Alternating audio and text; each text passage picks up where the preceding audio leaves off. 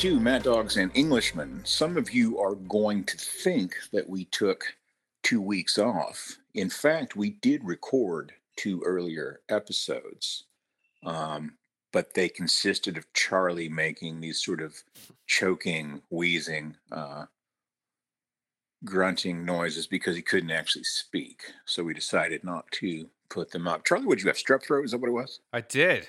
Yeah. That is an unpleasant sickness. Honestly, I was the most sick that I've been for about 10 years with it. Really, worse than COVID.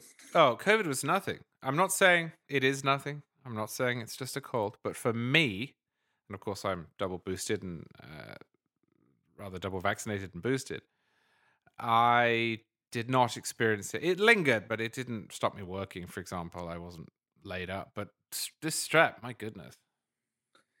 Yeah. Um, strep is an unpleasant one. Um, pink eye, I've had that. That is really unpleasant too. Just your eyeballs hurt for a week. So, not to uh, overshare here, but um, this has been a bit of a saga in the. Cooke household because Everyone's been about, sick. well, three weeks, three and a half weeks ago, both of my kids got pink eye.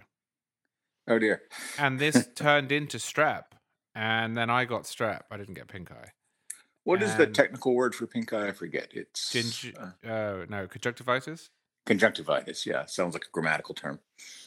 Yeah, and um, and then that seems to have turned into a cold. So now everyone has a cold, and I'm just sort of, you know, that moment, especially when you're an adult and you you don't want to be sick, because when you're a kid, you might get a day off school, so it's fine. But when you start to realize, oh no, I just swallowed, and I'm old enough now to know that that means that I have a sore throat, and I know what that sort of sore throat means.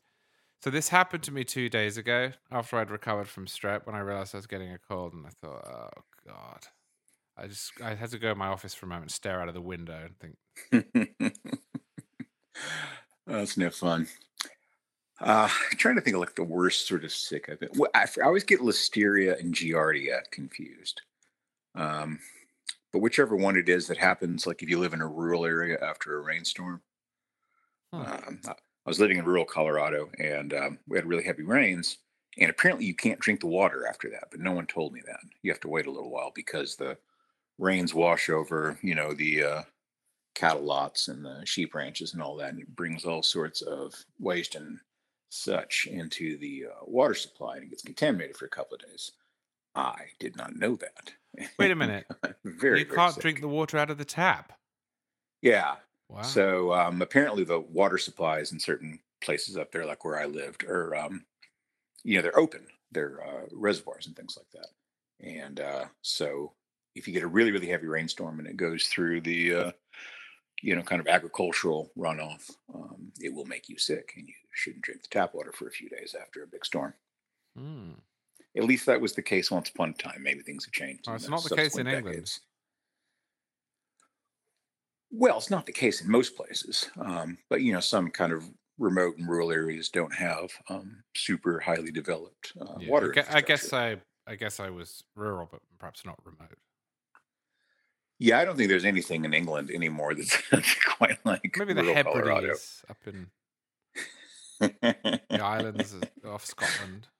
Yeah, maybe uh, something like that, but um, different, uh, different sort of world. Well, I am glad you are feeling better. Speaking of things overseas, I thought maybe before we moved on to Florida, which is what you really want to talk about today, we might talk a little about France and the uh, French elections, which will be Marine Le Pen, the crazy cat lady. Do you know she has a, a certificate in cat breeding? Yeah, didn't she that's get it during thing. COVID? She did, yeah. That's how she spent her lockdown was apparently studying uh, cat breeding. And uh, Emmanuel Macron, who is not very well beloved, um, he seems to be one of these guys who is reasonably good at his job, I think, but people kind of don't like him. Mhm. And um, there is a very strong sense that he has been very captured by the uh, elites and the president of the rich, as they sometimes denounce him in uh, France. And it's amazing to me how much French politics looks like American politics. I mean, maybe it shouldn't because you know the world is a very small place and we're all kind of connected, and you see the same social trends across um, you know the developed world certainly. Um, I mean, they get expressed in different ways in different countries because we have different cultures. But you know, the French political conversation to me um, is very familiar. Um, you know, the sort of uh, right wing populism versus the corrupt elites, the you know nationalism versus internationalism or globalism, and uh, that sort of thing.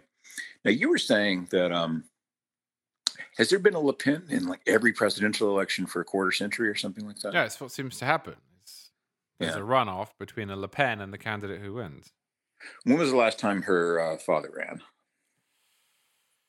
Maybe the 90s or early 2000s? I think it was early 2000s. Yeah. So this is going to be her, what, fourth time, third time contesting the presidency in France?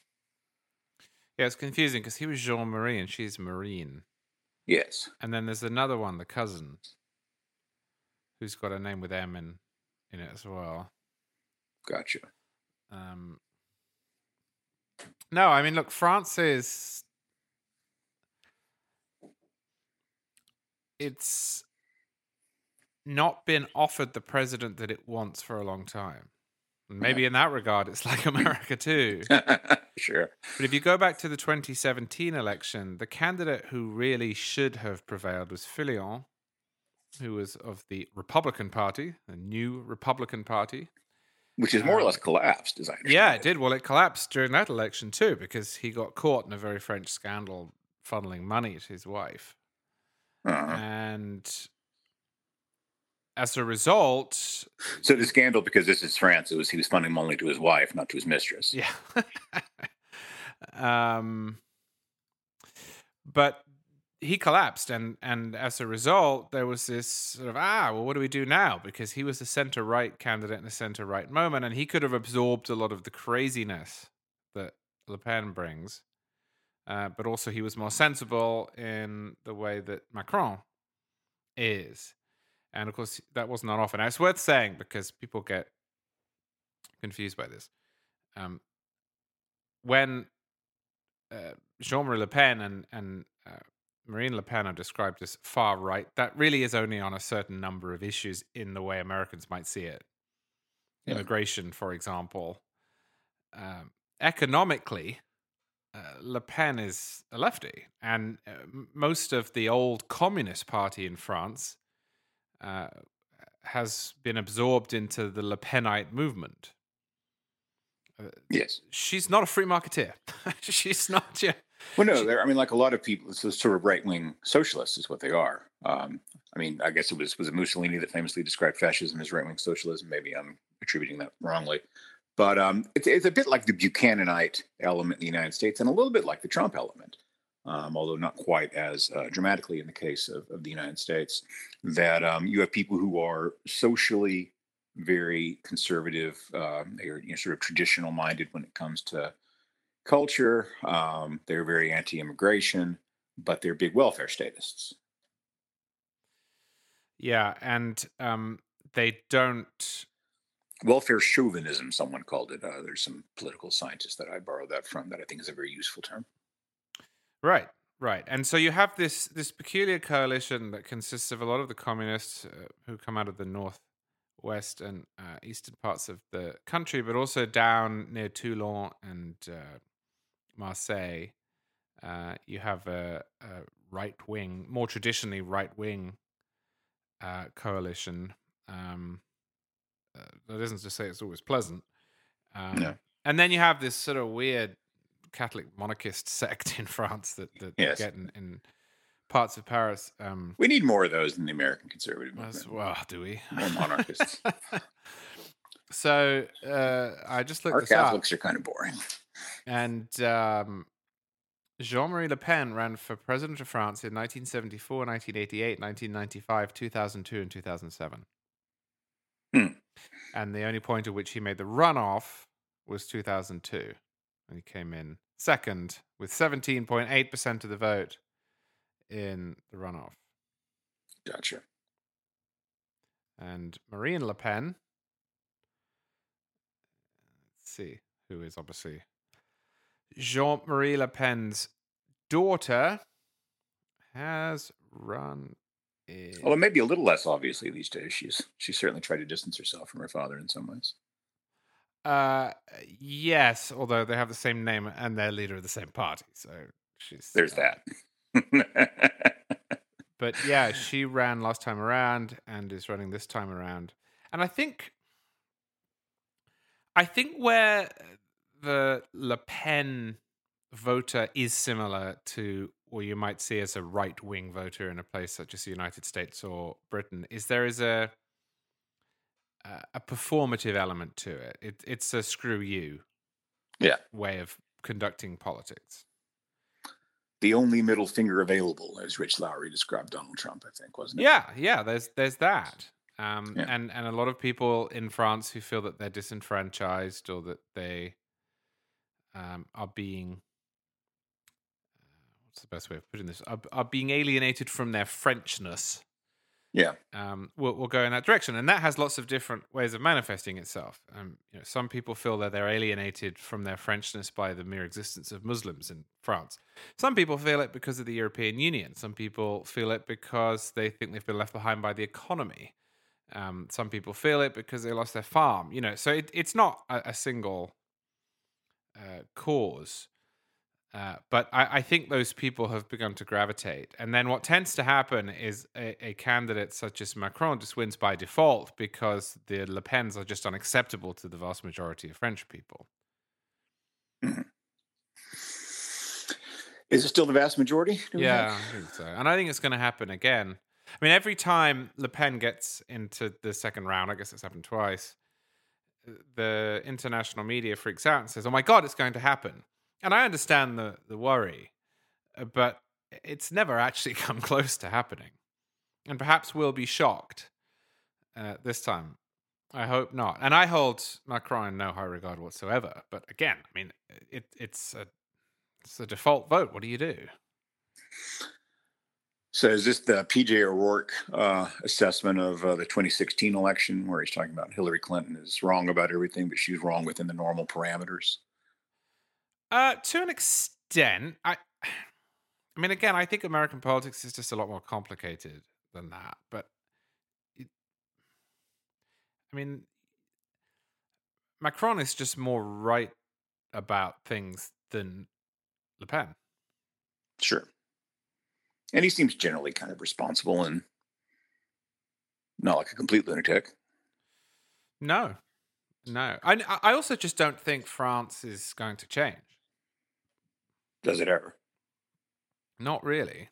One of the things I sort of like about the way that the politics works there is that, um, you know, the sort of nationalist hotbed in France is um, the place where tourists go, except for Paris.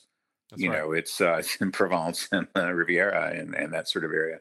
So uh, the place where there are lots of uh, foreigners, you don't really actually, if you're visiting France, uh, you maybe don't strike up a, a political conversation if you're not prepared to get an earful of uh, angry nationalism. No, well, when I went to France for the 2017 election, I drove down. Oh, I forgot you were there. Yeah. Yeah, and I drove down to Orange, which is right in the middle of the National Front stronghold.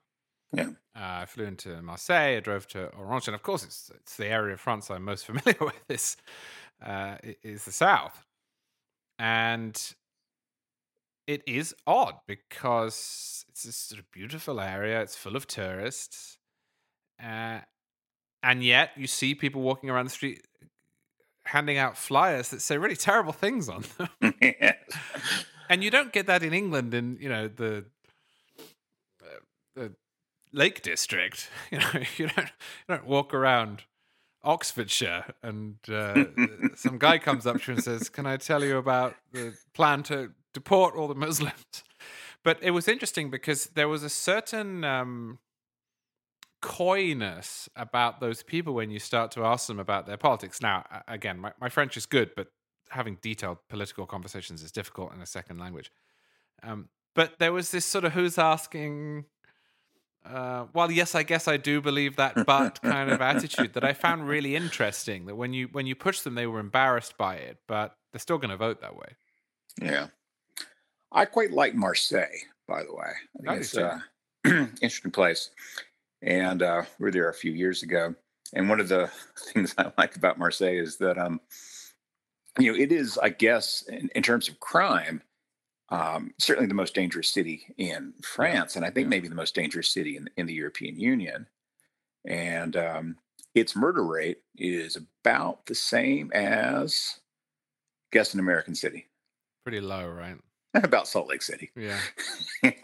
so we have uh, we have learned to accept a very high level of crime in our country that would be a scandal um, that, anywhere else. That is true. Although I, I will say one thing about Paris that makes it more like an American city and less like, say, London is that there are areas outside of the périphérique that are just incredibly dangerous. And you wrote you about know, these a few years ago, right? Yeah, the, the so-called no-go zones, which is a little exaggerated. it, it is exaggerated, yeah, uh, uh, uh, but certainly dangerous. The police do go there, um, but they go there because it's crime. And you know, if you go to certain cities, you know where not to go, and if you don't go there, you might be fine. I mean, a city like Los Angeles, for example, it has a fairly high murder rate, except they all happen in a few places. Yeah, Philadelphia.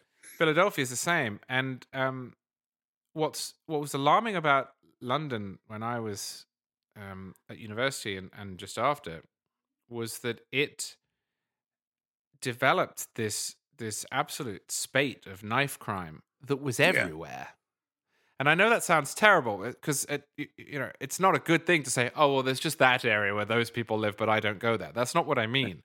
what I mean is that it became extremely unpredictable. You would read about, you know, a stabbing in Horse Guards Parade or a stabbing outside Downing Street or, you know, stabbing outside the Houses of Parliament. And um, that is a different problem to solve than don't go to Compton. Yeah. Um, and, and Paris has become a little like that, that you can just tell where the trouble will be. Yeah. Yeah, we get, of course, Americans get a very um, warped perspective of Europe because we tend to see the nice parts um, because we go there as tourists.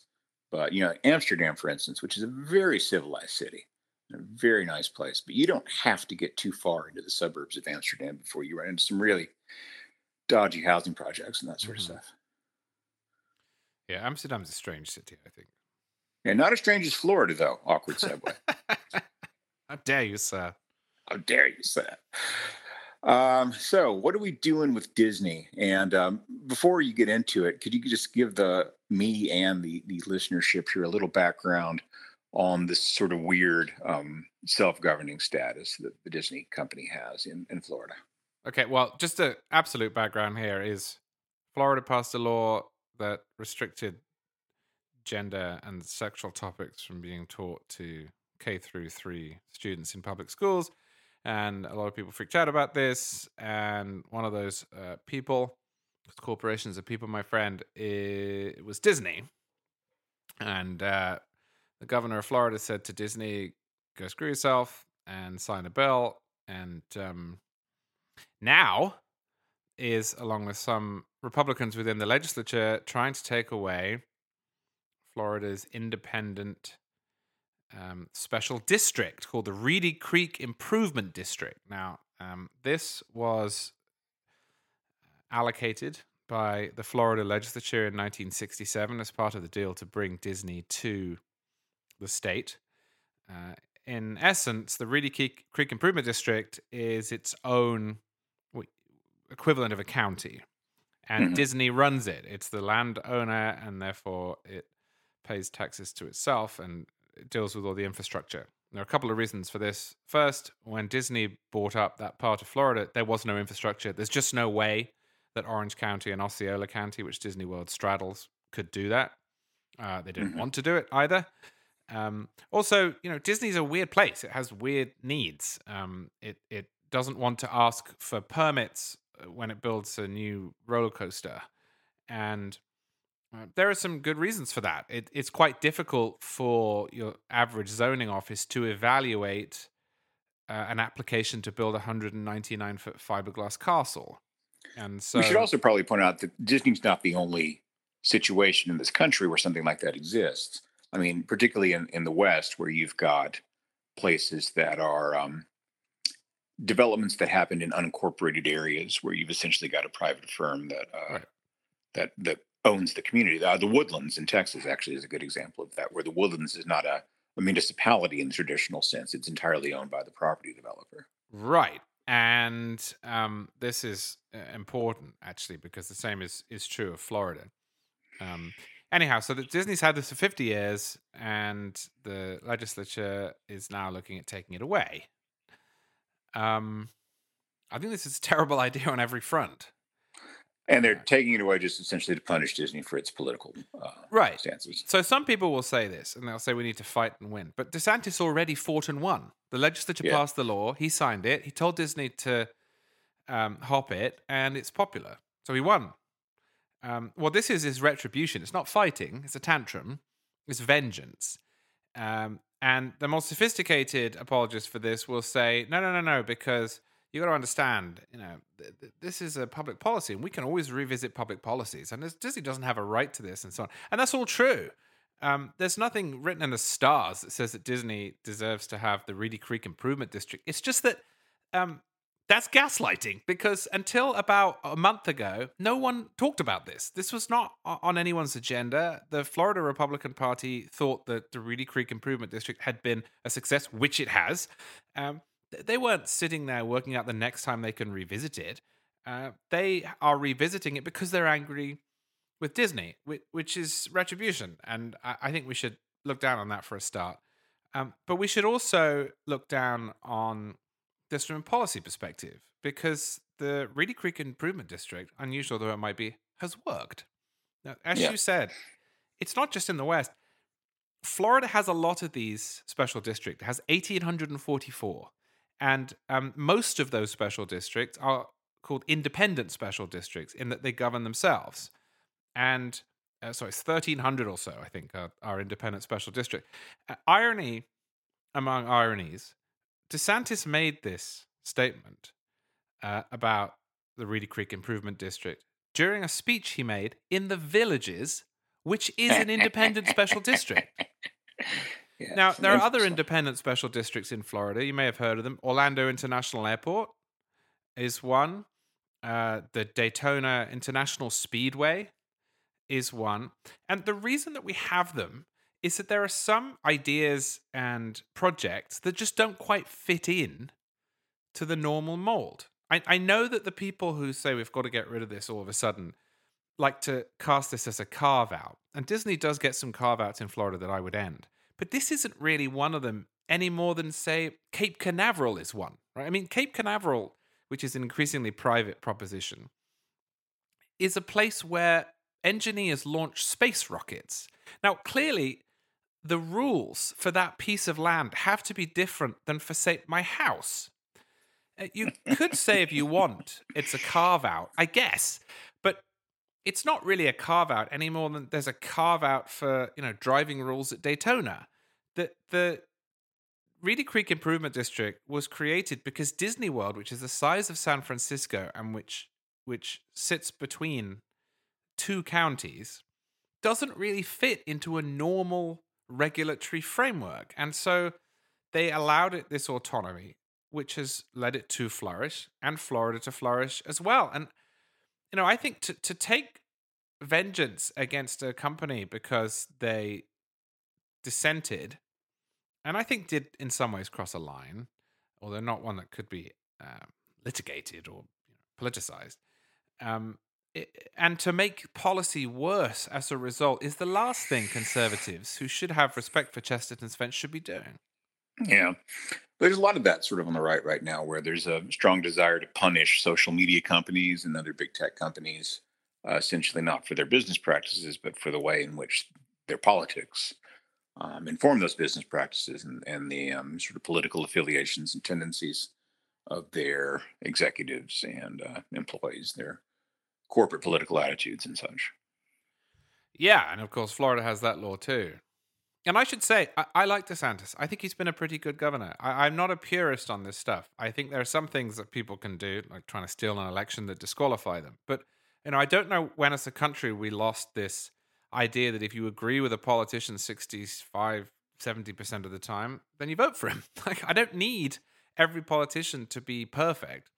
Um, But the tech bill that the Florida legislature passed had that in mind. It also contained a bizarre carve out for Disney. That is a carve out. It didn't apply to Netflix or Hulu or HBO.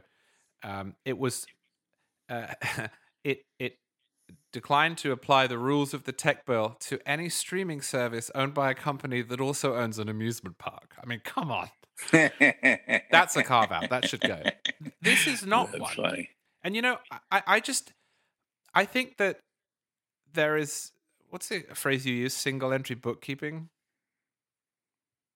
When you point out uh, people uh, look at the uh, budget and they only see one side of the ledger, Um, I don't think that's mine, but go ahead. not yours. Well, um, there's two sides to this ledger. So on the one hand, conservatives are absolutely right when they say Disney World's not going anywhere, and they, they throw this at critics of this this approach.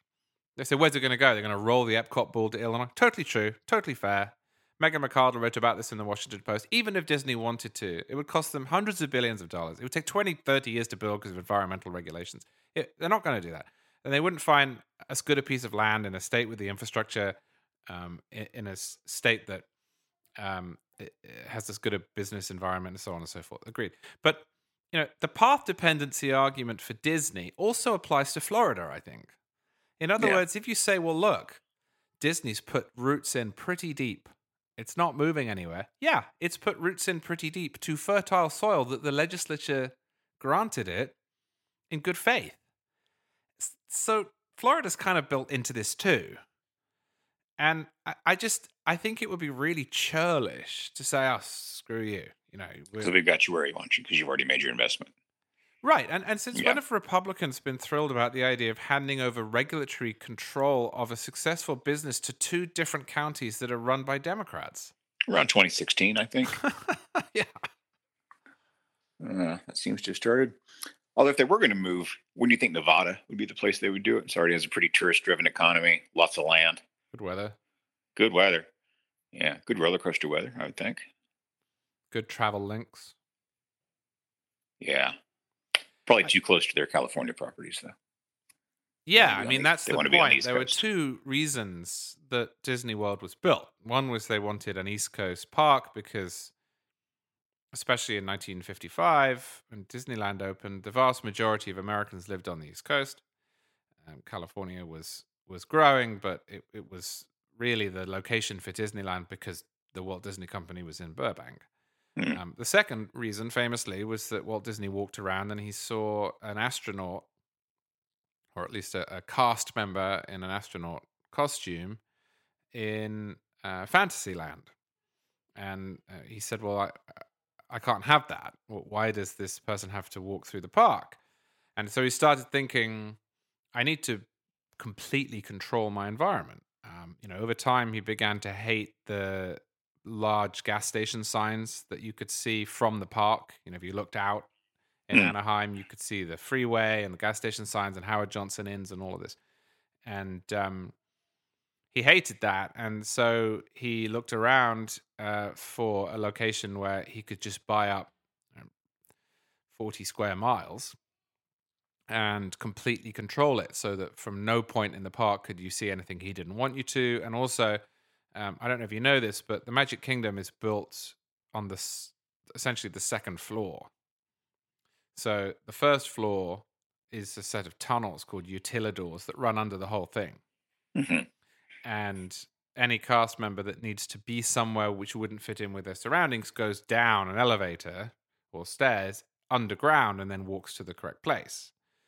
Um, I mean, try building that from scratch Yeah. and um, you know, so so the governor of Florida, the first Republican governor of Florida since the Civil War, um, got together with the legislature and said, "Well, this is a bit of a weird case. Here's the rule." And you know, much as they did for the villages, and they did for Daytona, and they did for the airport. I just think it would be a real act of vandalism just to throw it all away because you're angry with corporation. Yeah, silly stuff. And um, you know, I like the uh, local diversity of our country. This is a conversation we've had a few times. You know, I'm glad Las Vegas exists. I don't want the rest of the country to be like Las Vegas. Right. I'm glad New Orleans exists. I don't want the rest of the country to be like New Orleans. I'm glad New York City exists. I don't want the whole country to be like the Upper West Side. Uh, I've never been to Disneyland. Don't like amusement parks. Probably never will uh, go to one. But um, I'm glad it's there. And this, of course, requires a certain policy infrastructure to make these things happen as well. And we should, um, as conservatives, I think, um, be defenders of the necessary uh, natural variety of practices that enables the you know, genuine organic diversity of a big continental country such as ours to thrive and exist.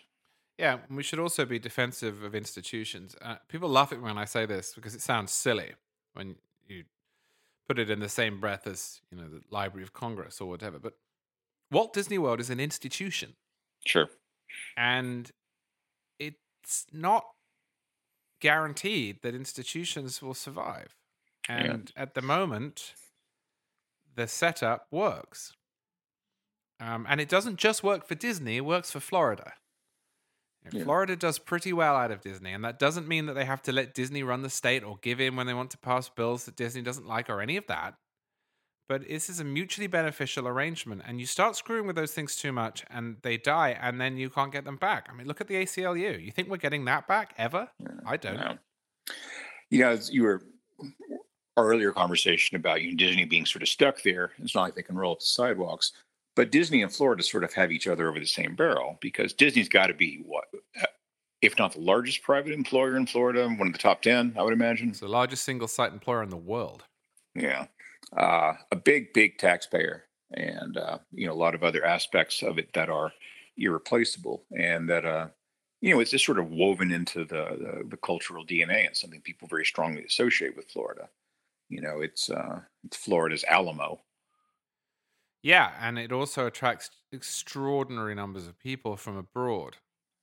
Yeah. You know, just look at the number of, of tourists from Britain, Germany, Brazil on their own. Uh, some of those damn English ones stay. the other clever thing about the way Florida is set up, and DeSantis would be careful uh, if he remembered this, is that Florida taxes the people who don't live here. And Florida's primary target for taxation uh, are the people who can't vote out Florida's politicians, which is why it's a nice arrangement. The and Las Vegas has a similar approach. Yeah, uh, this is why the toll booths are pretty sparse around the state in general, but expensive and numerous around SeaWorld, Universal Studios, Orlando International Airport, and Disney World, and yeah. Miami. Uh, if you look at the taxes on uh, services and income in Florida, they are um, low and zero, except for hotels, amusement parks, eating out, mini golf, that sort of thing. And you know that's the infamous great, mini golf tax. But it is, and and that's a great model for me because um, it means that you know other people come in and they spend their money at Disney World, and I get uh, nice roads, and I don't have to pay for them myself. Well, that's the nice thing about living in Las Vegas. Yeah. Dumbasses in the casinos pay our taxes for us. Right, right. Good stuff. Um, anything else we should talk about? I wrote a column about you a couple of weeks ago. We haven't talked since oh, you then. Did. You did. Um, as an AR-15 uh, builder and enthusiast, any uh, thoughts on ghost guns and kit guns and stuff before we go?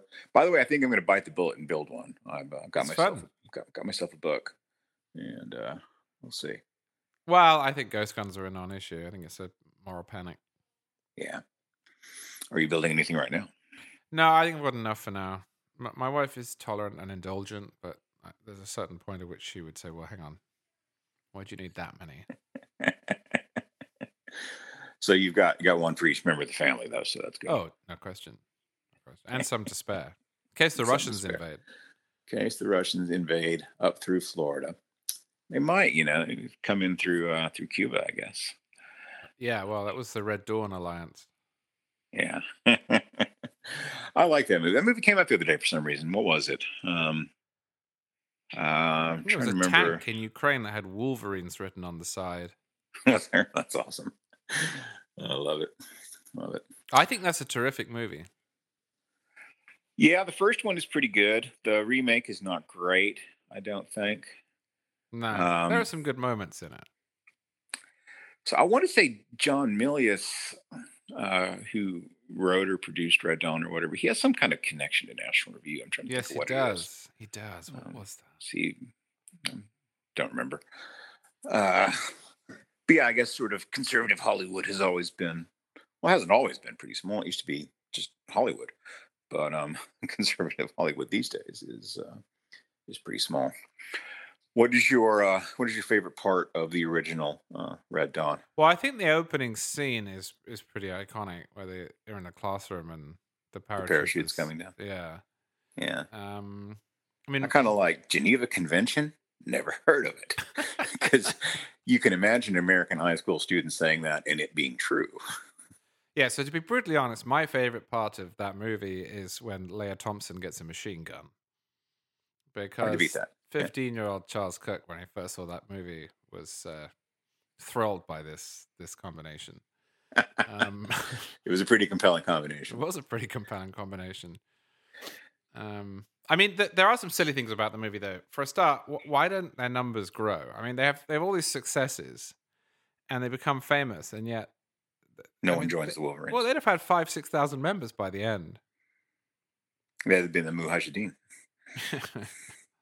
What's what they were. I mean, there's a lot of silly things about that movie, of course, as Yeah. there is with the remake where it's North Korea. Okay. Wasn't originally. That's a good bit. No, but I mean, the Russians cowardice. could have invaded the United States, but the Cubans, under instruction, uh, I wonder why they did that um, in the original make, the Cubans. yeah, I don't Huh. know. Don't know either. All right. Well, I think that's probably going to do it for us for the week. I hope you stay well, and I will talk to you next week.